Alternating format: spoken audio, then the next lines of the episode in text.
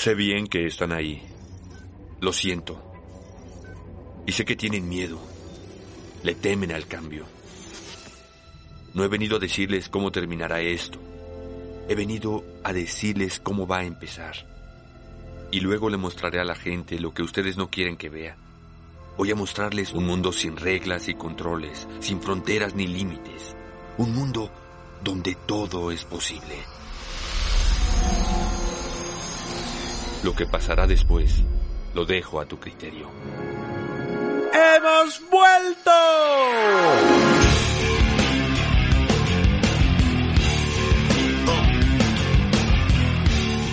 Señoras y señores, niños y niñas, maestros de escuela dominical, pastores, evangelistas, profetas, apóstoles, ángeles y arcángeles, querubines y serafines, patriarcas de la fauna cristiano evangélica. Sí, ustedes los terraplanistas conspiranoicos que creen que las vacunas contra el COVID-19 son la marca de la bestia, al igual que el código de barras, tarjetas de crédito, microchips y las series de Netflix. Ustedes, mis queridos, mi gente, mi raza, mis amigos y no tan amigos, pecadores, hijos de vuestro padre el diablo, sepulcros blanqueados, piedras de tropiezo, higueras sin fruto, leprosos, ingratos, trapos de inmundicia, perros que vuelven a su vómito. Para el beneficio o perjuicio de esta sociedad, hoy regresa los podcasts del camino. Si alguien ha estado buscando algún tipo de señal escatológica con miras al fin de los tiempos, puede sumar al hecho de que este podcast acaba de ser agregado al flujo del código binario de la web. Bienvenidos.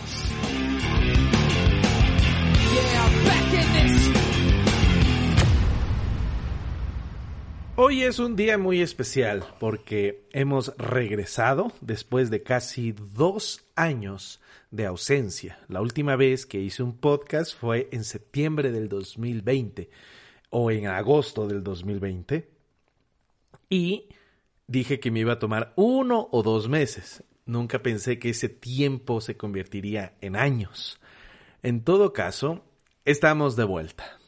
Gracias a Dios por la oportunidad que nos ha dado de poder estar en este podcast.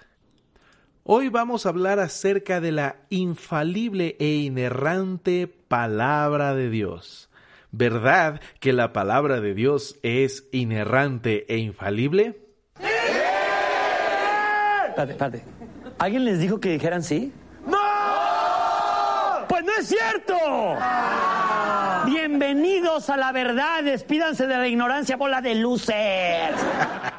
sí, despídanse de esa ignorancia, porque los términos infalible e inerrante son términos muy, muy, muy cuestionables.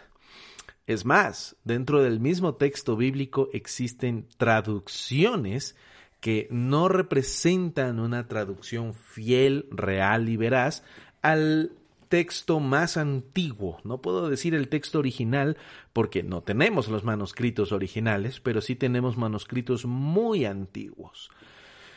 Para entrar en detalle, quisiera tomar este pequeño ejemplo acerca de las traducciones.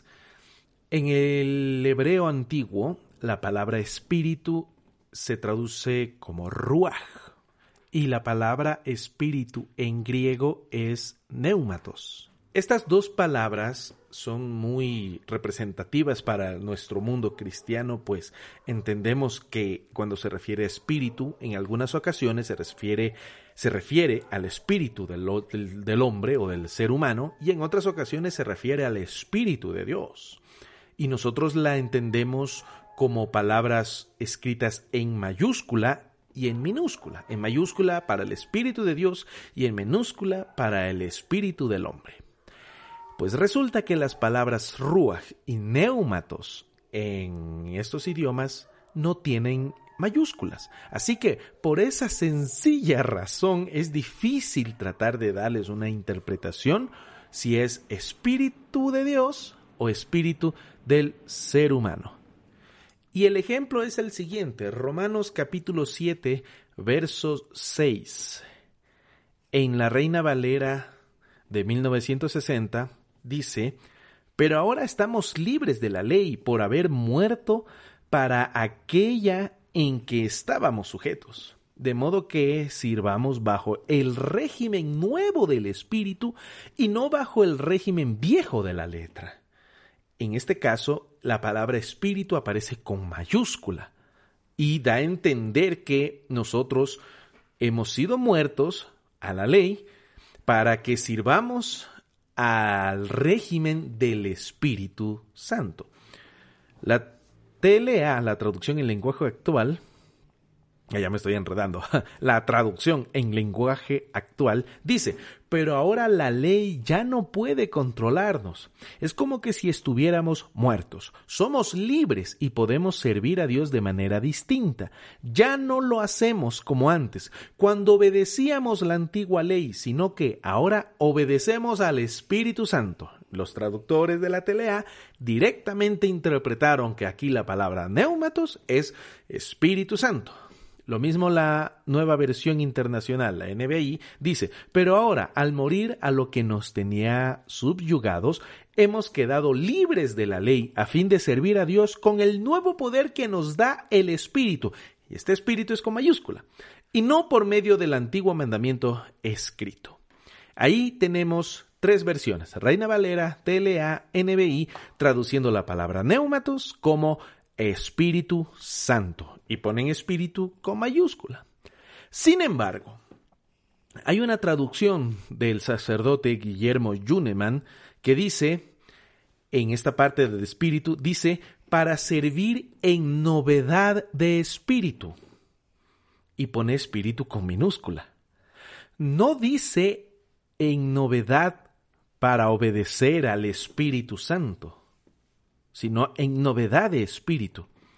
Esto es una nueva forma de, interpretar.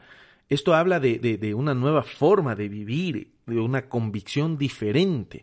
Otra traducción de El Satames, ella escribe, eh, hace una traducción del Nuevo Testamento interlineal y dice, según un espíritu nuevo. O sea, hemos sido liberados y esta libertad nos inspira a algo totalmente nuevo. Y esa, e, esa novedad de espíritu, como traduce Guillermo Juneman, es a lo que se refiere. Somos libres y en base a esa libertad tenemos una inspiración para hacer algo nuevo. Entonces, esto nos sirve para darnos cuenta de que los traductores bíblicos colocan teología en sus traducciones. Algo muy interesante. Y un detalle no menor a todo esto. Estos textos, o en estos textos encontramos una gran contradicción. ¿Por qué digo contradicción? Porque cuando se escribe el texto, antes de que sea texto, fue un pensamiento, una idea de Pablo. Entonces, cuando pasamos de ese pensamiento, de esa idea, del acto de esta conciencia o del acto de esta reflexión, cuando pasamos de la tradición oral al texto escrito, estamos pasando de la libertad a la esclavitud. Todo texto escrito, en algún sentido, se transformará en un texto esclavizante o un texto esclavizador. Y pongo un ejemplo. Eh, el Antiguo Testamento menciona la, la oración o la sentencia, no te harás ídolos o no te hagas imagen de, de algo, de alguien o de animal, no te hagas ídolos. Pues bueno, la frase finalmente se transformó en un ídolo. Y esto en el mundo evangélico es, es, irónico, porque en este mundo el texto bíblico se transformó para muchos en un ídolo. Porque la Biblia o el texto bíblico ahora es intocable, es incuestionable. Para muchos, la Biblia es el mismo Dios. Con esto de la doctrina de la inerrancia bíblica, hemos transformado la Biblia en un ídolo, un libro que trae libertad, pero que ahora trae también esclavitud. Y en este caso, los textos de Pablo que fueron dichos por él para traer libertad de espíritu a estos cristianos que estaban en esa época, al final terminaron convirtiéndose en ley para nosotros. Entonces, aquí hay algo muy curioso y muy interesante por escarbar. ¿Qué es lo que estamos tomando por ley? ¿Qué es lo que nos esclaviza a nosotros? ¿Qué es lo que nos, nos libera? ¿Qué es lo que nos esclaviza otra vez? Alguien mencionó y dijo, cuídate de aquellas cosas que te liberan, porque cada vez que te liberan pueden volver a esclavizarte. Y en este caso, el texto se ha convertido en un agente de libertad y con el paso del tiempo se ha convertido en un agente de, esclavitud. Hermano, no tienes que tomar. Hermano, no tienes que emborracharte. Hermano, no tienes que hacer esto o aquello. Y hay cosas, sí, que uno por sentido común no debe hacer. Pero utilizamos ese texto para condenar a la gente. Entonces, aquí hay algo escabroso en el texto, aquí hay algo muy curioso y muy digno de, de examinar en el texto. ¿Qué es el texto bíblico entonces? ¿Es inspiración de Dios? ¿El texto es dictado por Dios? ¿Qué creemos del texto entonces? Personalmente yo creo que el texto no es escrito por Dios. Sin embargo, hay una inspiración en el texto. Y voy a poner un ejemplo entre el dictado de Dios y la inspiración de Dios. Vamos a poner este ejemplo hipotético. Una fiesta. Vamos a hacer una fiesta. Hacemos la fiesta, hay música, hay eh, comida, hay diversión, hay juegos, pero también suele haber uno que otro accidente, romper un vaso, regar alguna bebida, lo que sea. Eh, de principio a fin vamos a poner a cuatro personas que escriban la fiesta. Ninguna de las cuatro personas ve la fiesta de diferente manera. Mejor dicho, ninguna de las cuatro personas va a escribir todo igual. Siempre van a haber diferencias y también van a existir similitudes. Para unos la fiesta podrá ser divertida, para otros la fiesta podría ser aburrida, para otros la fiesta podría estar así guachi guachi, podría mejorar, para otros la fiesta fue un total fracaso. Hay muchas perspectivas. Entonces, para hablar de inspiración, hablamos de que hubo un evento en el cual el que vio el evento recibió esa inspiración para escribir, recibió este aire nuevo para escribir y redactar lo que la persona vio, pero no va a ser igual al escrito de otra persona. Es por esa razón que Dios no pudo dictar un texto, porque si Dios dictara el texto, estas cuatro personas, por decirlo así, escribieran lo mismo y el ejemplo es los cuatro evangelios.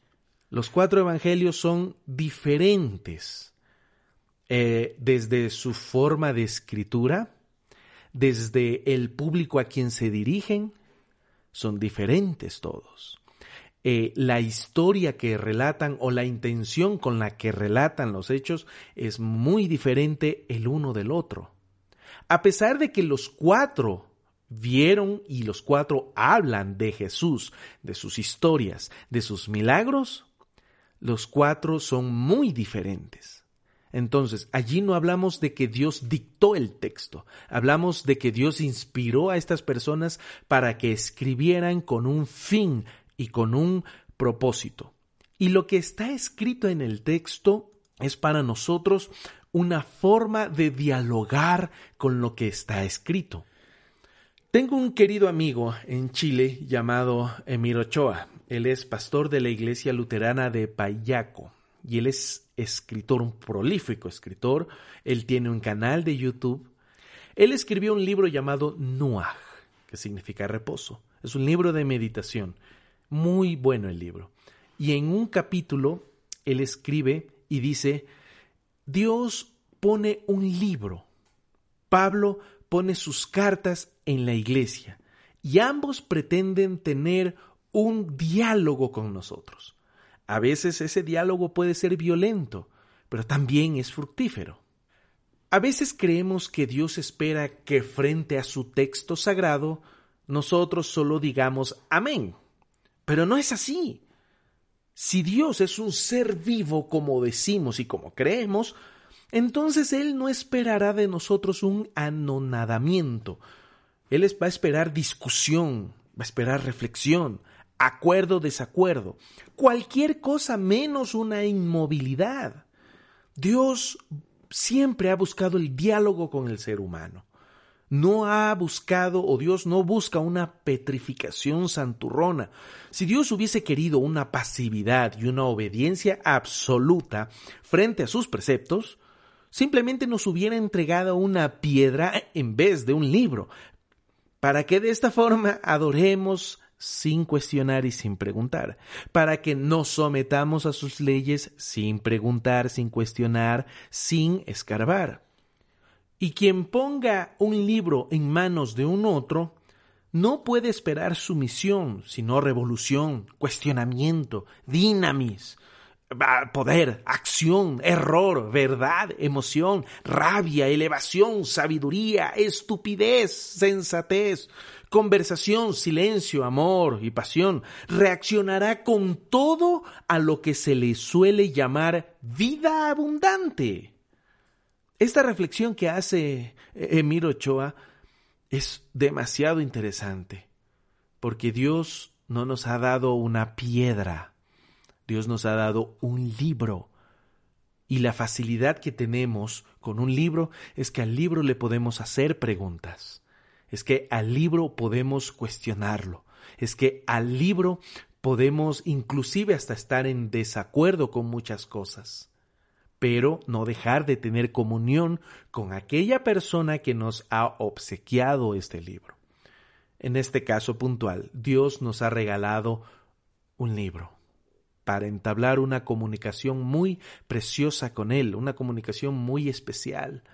Pero creemos que lo que nos ha dado es una piedra, a la cual no hay cómo cambiarle nada, a la cual hay que aceptar todo lo que dice sin cuestionamiento y sin queja alguna, porque donde uno se atreve a quejarse del texto, uno prácticamente terminará excomulgado de una comunidad. Entonces, para terminar, quiero hacer estas siguientes preguntas y que nos llevemos estas preguntas para meditar. ¿Crees que hay diferencia entre creer en Dios y creer en la Biblia? ¿Existe alguna diferencia? ¿No crees que a veces terminamos adorando la Biblia como si ésta fuera Dios mismo? ¿Y qué opinas de la frase, si Dios hubiera querido pasividad y obediencia absoluta frente a sus preceptos, nos hubiera regalado una piedra en vez de un libro? ¿Dónde está para ti el punto de detención donde solo se debe obedecer y no cuestionar? Porque de alguna forma todos cuestionamos ciertas partes de la Biblia, pero ¿cuál es tu límite o a quién dejas que te lo imponga? ¿A quién dejamos que nos diga hasta dónde debemos quedarnos estáticos en el texto y hasta dónde podemos investigar en el texto? Es decir, no podemos permitir que una persona administre el texto bíblico, porque es una relación entre Dios y nosotros. Oh, y con estas cuerdas terminamos nuestra sesión y reunión del día de hoy. Esperamos que haya sido de bendición para ti. Si te gustó esta transmisión, compártela dialógala, conversala, estás en todo el derecho del mundo en tener acuerdos o desacuerdos. Pero no te preocupes, aún seguimos en este camino. Tenemos que seguir caminando en este hermoso camino, en esta hermosa ruta.